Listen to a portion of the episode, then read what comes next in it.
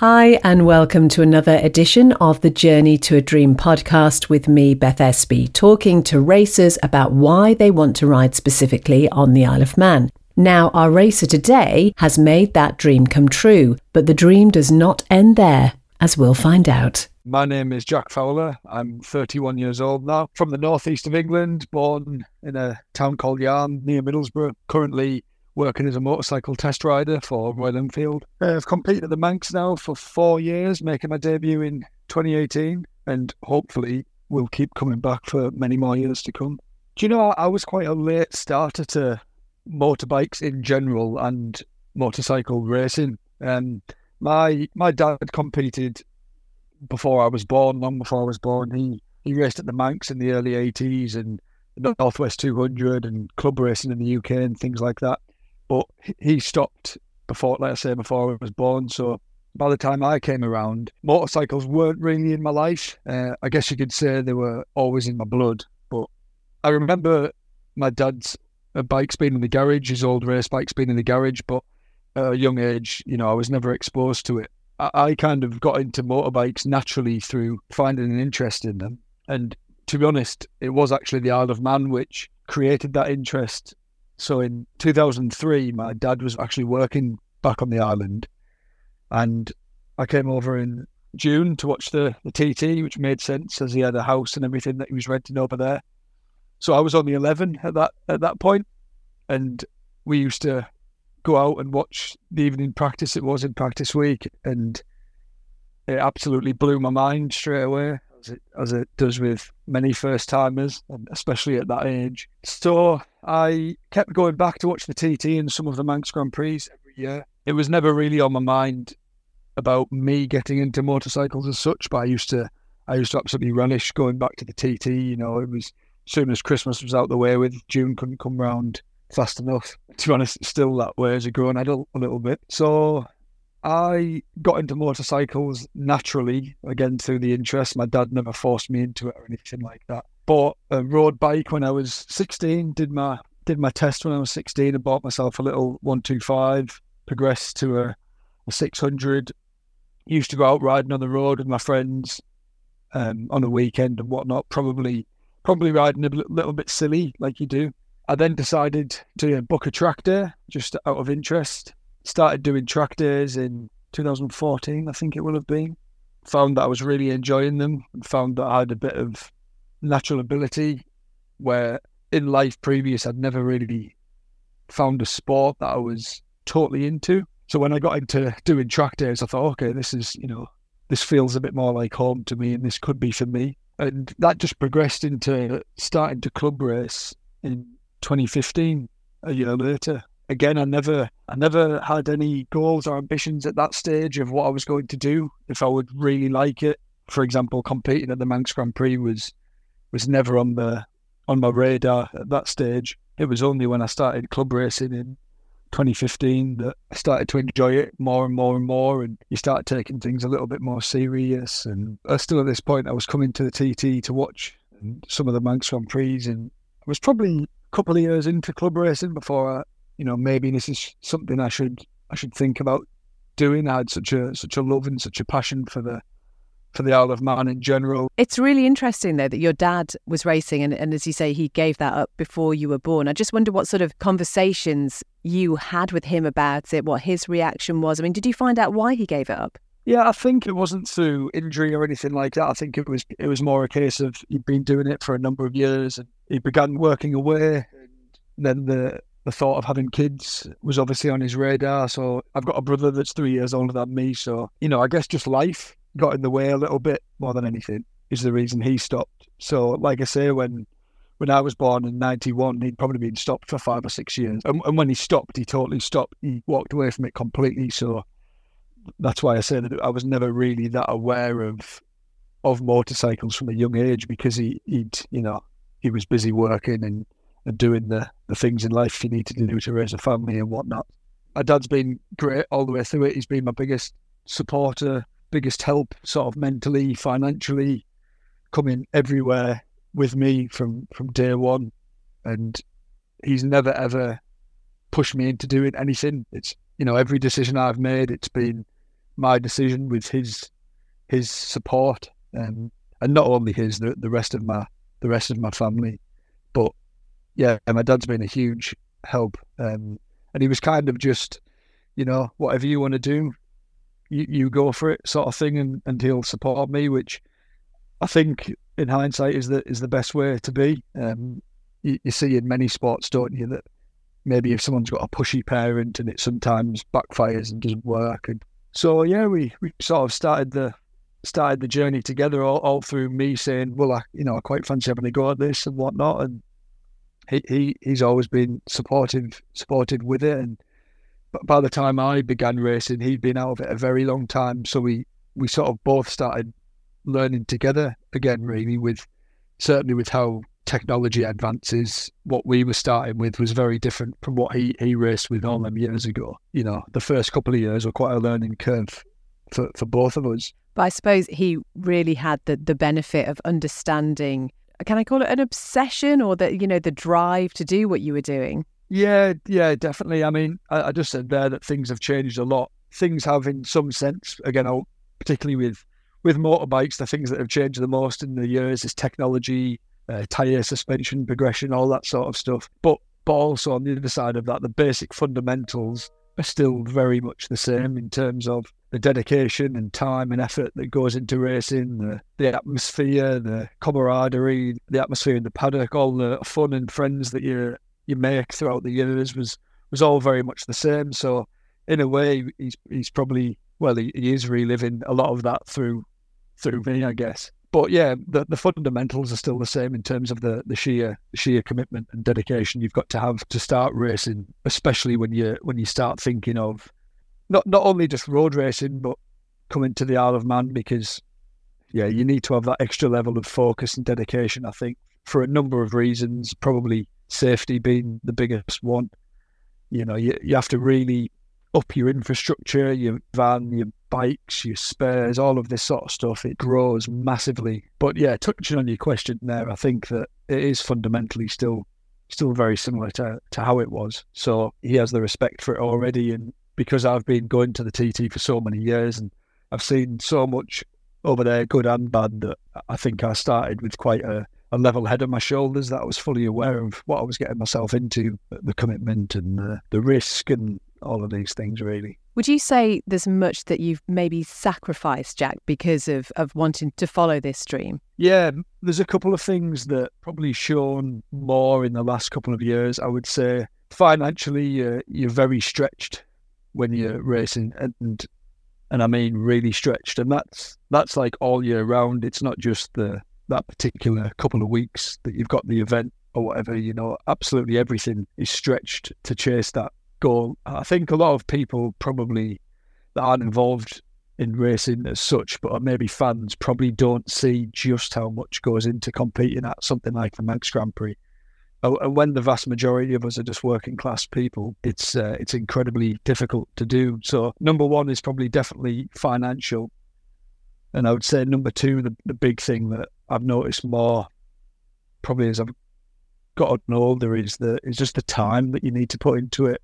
Um, and I, again, I don't just mean the, the couple of weeks that you go away for the race meeting. I mean, you know, le- leading up to the Manx or the Southern Hundred, I, I'm in the garage for four or five hours a night, probably for, for weeks and weeks, just building bikes and prepping everything, making sure absolutely everything's in the, the best condition it can be. So, you know, that naturally puts a strain on your family. Of course, it's going to. Um, and it, it's trying to find that balance between not being overly selfish with it because it is naturally a, a selfish sport. I've got a, an incredibly supportive wife. I genuinely couldn't do this without her because we do sacrifice a lot, whether it's time spent seeing each other or maybe other things we should be doing in life, whether that's holidays or work that always needs doing in the house. You know, all, all of this sort of stuff kind of has to take a back foot for a, a period of time. I'm actually looking out the window now at the list of DIY that I need to get on with for the next couple of months to make up for the couple of months I've spent racing bikes. So it's it's all a bit of a trade off and a bit of a balance. All of that time it goes into a ten day event or whatever, and you blink and it's over. And it's just yeah, it's just unbelievable, and you, you really do need that support network around you. I'm constantly fascinated, certainly when we think about the finance side of things. And I know some people I've spoken to have found it quite difficult looking for things like sponsorship because there's that feeling that this is your hobby, your passion, and it's yeah. hard to ask other people to support that sometimes. It's it's incredibly difficult. Um, sponsorship is something that I've I've always really struggled with in my racing career, so to speak. I don't really like asking people for money. Nobody does really. Trying to find that person who has a, a genuine interest in the sport and yourself, who maybe has a few quid to spare through a successful business. But then, you know, you throw the last few years into it with the pandemic and the cost of living crisis. That's just another thing added into an already tough task of, of finding sponsorship. And yeah, it's it's incredibly tough. And I always make sure that my my bikes are pre- presented as pristine as possible, and myself and my team and my setup to respect the sponsors and, and showcase the sponsors as, as, best as possible. But yeah, in, in terms of trying to attract sponsors in the beginning, it is very tough because, like you touched on there about it being our hobby, I kind of joke with some of my friends and say it's a bit like going up to someone and say, saying, "I've got this hobby that is, you know, incredibly exhilarating. I absolutely love it, but I want you to pay for it in a way." And it, it sounds a bit backwards. I, I say that term loosely as a bit of a joke because I always want to give something back to my sponsors as well, but it's incredibly difficult to find. And I've had discussions with people in the past where they'd be willing to commit and give you some money. And I'm grateful for everything you get, but I also think a lot of people just just don't understand how much things cost in in racing. You know, it's it's obscene, really. To run, say, at the Manx Grand Prix, even the guys that are running at the back of the grid are, are putting everything into it. They're putting everything they have at their disposal into it. You might find there's some really, really good riders that unfortunately aren't getting the results because the machinery maybe isn't quite up to spec. It's just the way the cookie crumbles a little bit, but it's it's incredibly, incredibly difficult. And I do wish people would appreciate that a bit more and try and get behind it as well, because I do think that you get some you get some fantastic coverage racing at these these big events. It must be frustrating, I guess, if you're in that position and you know perhaps that your ability outstrips what you can actually afford at a given time then. Yeah, massively. I mean, I'm not going to play a little violin and pretend like I don't have good equipment because my bikes are pretty good, but they're, they're certainly also not the best. It, it, can be frustrating when you, you finish an event in a particular position. You think, well, you know, I know that if I had that, I'd be up there. And it's all if buts and maybes, isn't it? And I'm sure there's there's guys behind me as well that are thinking the exact same thing. So I, I'm quite fortunate with with what I've got, but you can only do your best with with what you've got. And I don't think it's healthy to waste energy thinking what if because it is only a what if. You need to try and fix that yourself. You know, whether it's through trying to get the sponsors or doing those extra few shifts at work, whatever it, whatever it may be, to to help you progress. Well, as I'm talking to you, Jack, I'm looking out of the window here in Douglas Head across a very grey, rainy Douglas Bay. And uh, we're a couple of weeks since MGP finished. The blues well and truly set in because, as you say, I mean, there's so much that goes in to making sure you're you're ready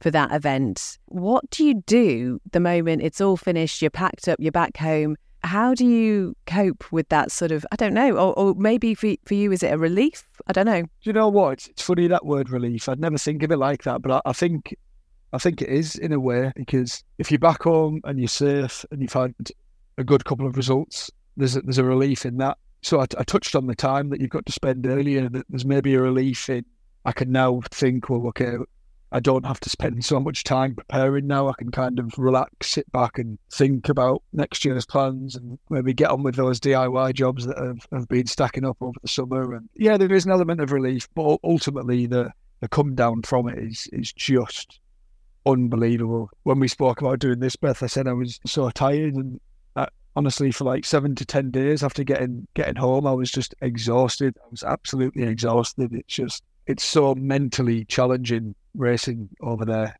It's physically challenging as well, no doubt.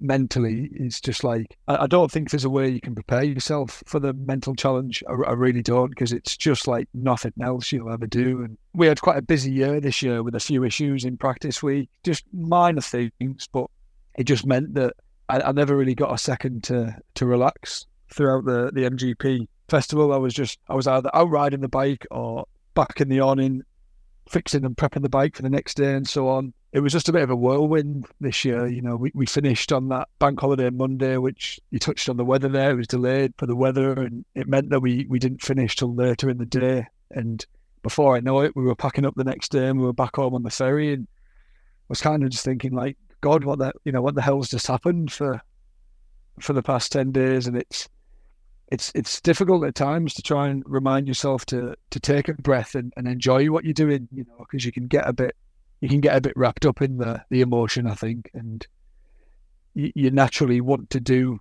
the best job you can with your results. So you you maybe start overthinking that a little bit as well, and um, yeah, it's just it's it is it's exhausting, but it's you know the, the Manx Grand Prix is definitely the the best thing I've ever done in, in my life, you know, for, for a number of reasons. I don't just mean flying around the racetrack. I just I just mean the people that I've met and the, the camaraderie and the atmosphere and the, the enjoyment you have over there. And you know, I've made friends for life on the on the island, and I've also got a huge passion for the Isle of Man in general. You know, racing aside, so it's it's definitely the best thing I've ever done, and and all of this effort that I'm speaking of is is definitely worthwhile. It's just um, it's just mind blowing a little bit at times, and yeah, it's it the, the, the mental the mental battle you go through is is is quite unbelievable. It really is.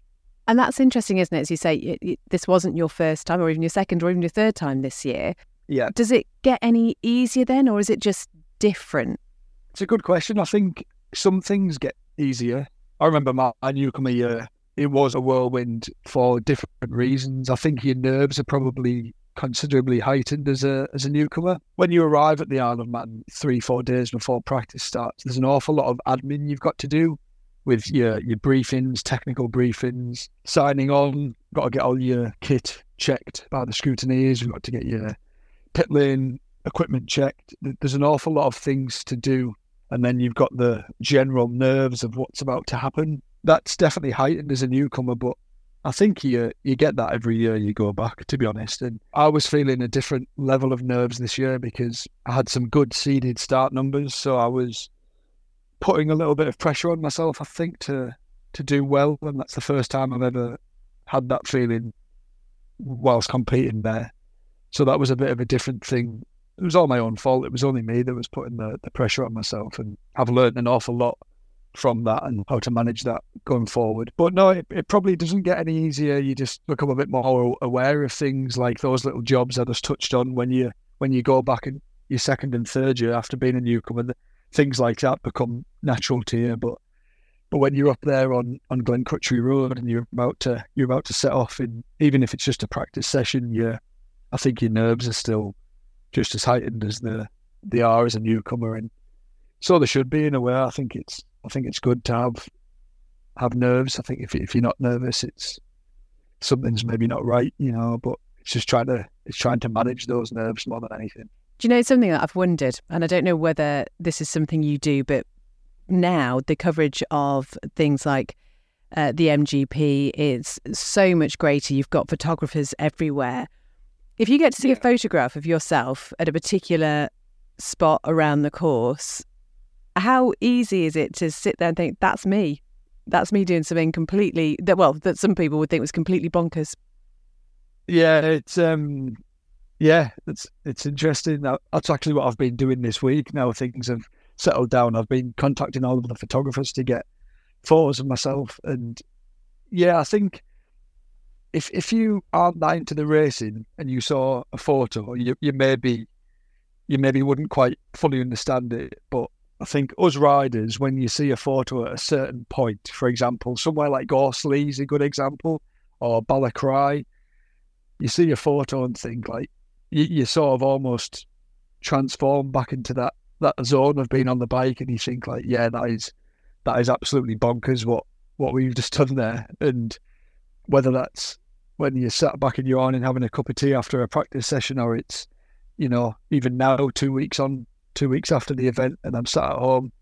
Yeah, it's it's still it's still an awful lot to get your head round. And you said there about the coverage from the Manx. The the club do a great job now of actually uh, videoing a lot of all of the riders out on certain points of the course, and yeah, you can purchase the, the video footage, which is really really good. Um, a lot of us run on onboard cameras now, so you know I've I've got some good onboard footage of myself from from this year, which is which is good to learn from. But you know I've sat and shown a couple of people it, and even my wife sort of has to has to close her eyes and turn and walk away at, certain points because it it look it does look from the outside looking in. I always think it looks a lot more crackers than it, it feels for us riders on the bike, and that's not me saying that it's it's tame by any stretch of the imagination, but you know I like to think that we're maybe a bit more in control than it appears. So we know obviously that the first thing on your agenda is going to be all those DIY jobs, and we want to hear in a couple of months that they've all been ticked off. But at yeah. some point, we know that you're going to turn your attention to next year, what you need to do uh, to get where you want to be. What does 2024 yeah. look likely to hold for you? 2024, it sounds crazy, doesn't it? Um, I'm actually starting to try and be a lot more organized. Well, no, I'm not disorganized, but I think what happens is when you get back from the Manx and you're exhausted and all you've been staring at for months is your bikes. In the past, I've tended to put them in the garage and sort of forget about them till maybe just after Christmas. And then before you know it, February, March is coming round and you need to start thinking about getting ready to, to go racing again, to get your signatures, to get your mountain course license and so on, which all needs to be done quite early on in the year. So what I'm trying to do this year is I'm trying to make a steady start on it now in a way, rather than leaving myself too much to do after Christmas. But I think t- 2024 for me, um, I'm hoping to step up to the TT, all being well, which will be a, an enormous task looking at you know some of my, well my, my machinery needs to be needs to be updated which is is going to be a, pretty huge expense and before you called I was actually just on Microsoft Excel trying to put something together to make a bit of a plan on on what I'm going to do uh, I think in a, in a dream world I would do the TT on the modern machinery and then come back to the Manx on a, a classic superbike or something like that so I get two two bites of the, the cherry, which would be would be a dream. But that is definitely a dream at the minute for for all the reasons we, have spoke of, you know, financially and time, and you know, I've not I've not proposed that one to the to the wife yet. That I'm, I'd have an extra couple of weeks away racing, so I'm very fortunate that my wife has actually fallen fallen in love with with the Isle of Man as as have I. So it's it's becoming a bit more easy to justify because she loves coming over to the island. So that helps. But yeah, so, you know, I really want to step up to the TT. I've done four years at the Manx now, and I feel like the TT is, whilst it's virtually the same event, the TT is the, the pinnacle. And you, you touched on sponsorship earlier, and one of the difficult things with trying to get sponsorship for the Manx Grand Prix is a lot of people that are outside of racing haven't I mean, they've, they've heard of the Manx, but they're not they're not fully aware of it in terms of you know I try and explain that it's it's the same course, it's the same number of laps, it's the same everything. You know, so I'm, I'm hoping that if I do step up to the TT sponsorship, maybe a little bit easier to to come by. Um, but I absolutely want to still be involved with the Manx, whether that's riding or helping newcomers or spannering for someone, something like that. You know, I, I absolutely still want to be involved with the Manx and trying to to help keep keep it going and keep the focus on it because I, I think the Manx Grand Prix is is crucial for bringing people through to the whether whether that's just to the Manx Grand Prix to to achieve that dream, which is enough for some people, or whether it's it's stepping up to the TT as well. And Jim Hunter did that Heritage Trail this year of people that have gone on to do the TT from the Manx, and there's some there's some incredible names there, which I think shows how crucial it is that the event keeps going as the, the feeder class, so to speak. Was the TT then always the dream? Was that always what you were aiming for? Again, I mean, I never had sort of hard and fast goals. I've kind of I think my, my initial dream was to compete on the, the mountain course, which was the Manx Grand Prix. And it's only really the sort of the past couple of years I've started thinking about the, the TT as I've got more experienced with with the event. You know, I think that for me, unless you're a top level British superbike rider, I think for me it makes sense to go to the Manx Grand Prix and do your do your apprenticeship almost at the Manx. And I was never thinking, you know, this stage I'll do this, this stage I'll do that. I've kind of just taken every year as it comes. Um, and it was only probably last year where I started thinking, you know, now I want to make the step to the TT. So I'm, I'm not sure if it ever was the ultimate dream. Maybe a maybe a total pipe dream as a as a kid stood there in the hedges watching the TT. But I don't ever remember saying one day I'm going to do this because it felt a million miles away at, at, that stage. You know, it was only really when I started competing at the Manx that you start thinking, okay, well, you know, this is this is a bit more achievable. We just need to do this and do that, and you know, you need to find find speed as well, which just comes with practice around the course. It takes you sort of three years, I think, to be totally comfortable in, in where you're going around the course, where you're going at speed, I should say. You know, it's we all go and learn the course in the car or on YouTube or whatnot, but when you when you get out there on your own, it's it's a very different it's a very different beast. So I, I mean, I'm not sure if it ever was the ultimate goal, but certainly in the last 18 months, it's it's been on the top of my my list, definitely has. So one of the things you'll be asking Father Christmas for then is another orange bib for June next year. Yeah, yeah, and, uh, a lot of fruitful money trees, I think, because uh, you know I'm finding myself just at a, a point now where my super sport bike's just that little bit too old, and I'm looking at the options for for upgrading that, which is uh, yeah, is money I just simply simply don't have at the minute. So I'm trying to trying to come up with a plan, and I'm sort of I've been speaking to a couple of people about maybe riding for them as well. Where it's a little bit different, where you join a team and maybe pay to ride the the bike that's already there. So I'm trying to be a little bit more a little bit more organised and just you know put a few irons in the fire, so to speak, because you know as we all know, time just goes so fast. And, I'm conscious that you know we'll get to February, March, and I'll still have a lot to do. So I'll be asking Father Christmas for a lot of things, I think. It'd be great if you just got paid per DIY job. I reckon they'd be done super quick. Yeah, they would. Yeah, I'd, I'd, probably have a lot. My wife would be a lot happier and try to work as much as I can and just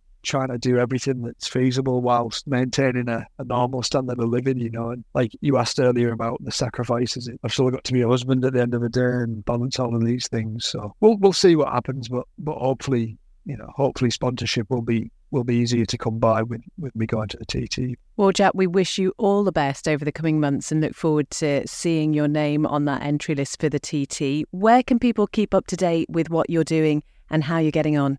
Yeah, so I've got a, a, Facebook page, which is the, the best place, which is just Jack Fowler Racing. If you search that on Facebook, and um, I post on there not so much during the winter naturally, but certainly when I'm racing, I, I try and post quite a lot. If you go back through the post from the Manx Grand Prix, I actually was doing like daily vlogs. Um, I got a big help from uh, a chap called James Maguire who lives on the island who was doing blogs for me. I'm not just saying this because I'm in them, but I think they're quite a, a, good watch. James has done a fantastic job at showcasing a bit more about the racing and how how the sort of day to day goings on are over there and the challenges you face. So if if anyone has got five minutes, if you if you have a look at my Facebook page and and scroll back through the post, there'll hopefully be something something of interest there for you and you can keep up to date with with what I'm doing and find ways to contact me on there as well. And Jack, you just very quickly, you mentioned your job. Just remind us what you do. Yeah, so I've got quite a, an unusual job. I work for Royal Enfield as a, a test rider, so um, developing sort of prototype and pre-production motorcycles before they reach before they reach the market. Um, I've been there about five and a half years now, so quite a while, and um, very bizarre job, very unusual, but it's great. You know, a lot of my colleagues are, are involved in racing as well. You know, Sean Anderson's just joined us this year, who competes at the TT. Uh, Owen Moynihan, who's a, newcomer at the Manx this year, he's just joined us as well. So we've got a, a real good camaraderie there, and it's nice to get support from from work to go and do these things. I think when I submit my holiday requests, it's not so much of a disappointment for them because they're they're very supportive in, in what I'm doing as well. So it's, it's good. Certainly do live motorbikes almost a little bit too much at times. I can just imagine what you all talk about over your tea breaks. Oh god, yeah. Those tea breaks become a little bit too long, I think, at times because we can all sit and, and natter for hours, can we? Well, Jack, we wish you all the best for the coming year. As I say, can't wait to hear how you're getting on. Thanks so much for talking to us. No, thank you very much for your time. Jack Fowler, and hopefully, as I speak now, he will be knees deep in DIY. If you'd like to tell your story, I would love to hear from you. BethEspy at manxradio.com is the email address, or you can find that link on the podcast page. And until next time, goodbye.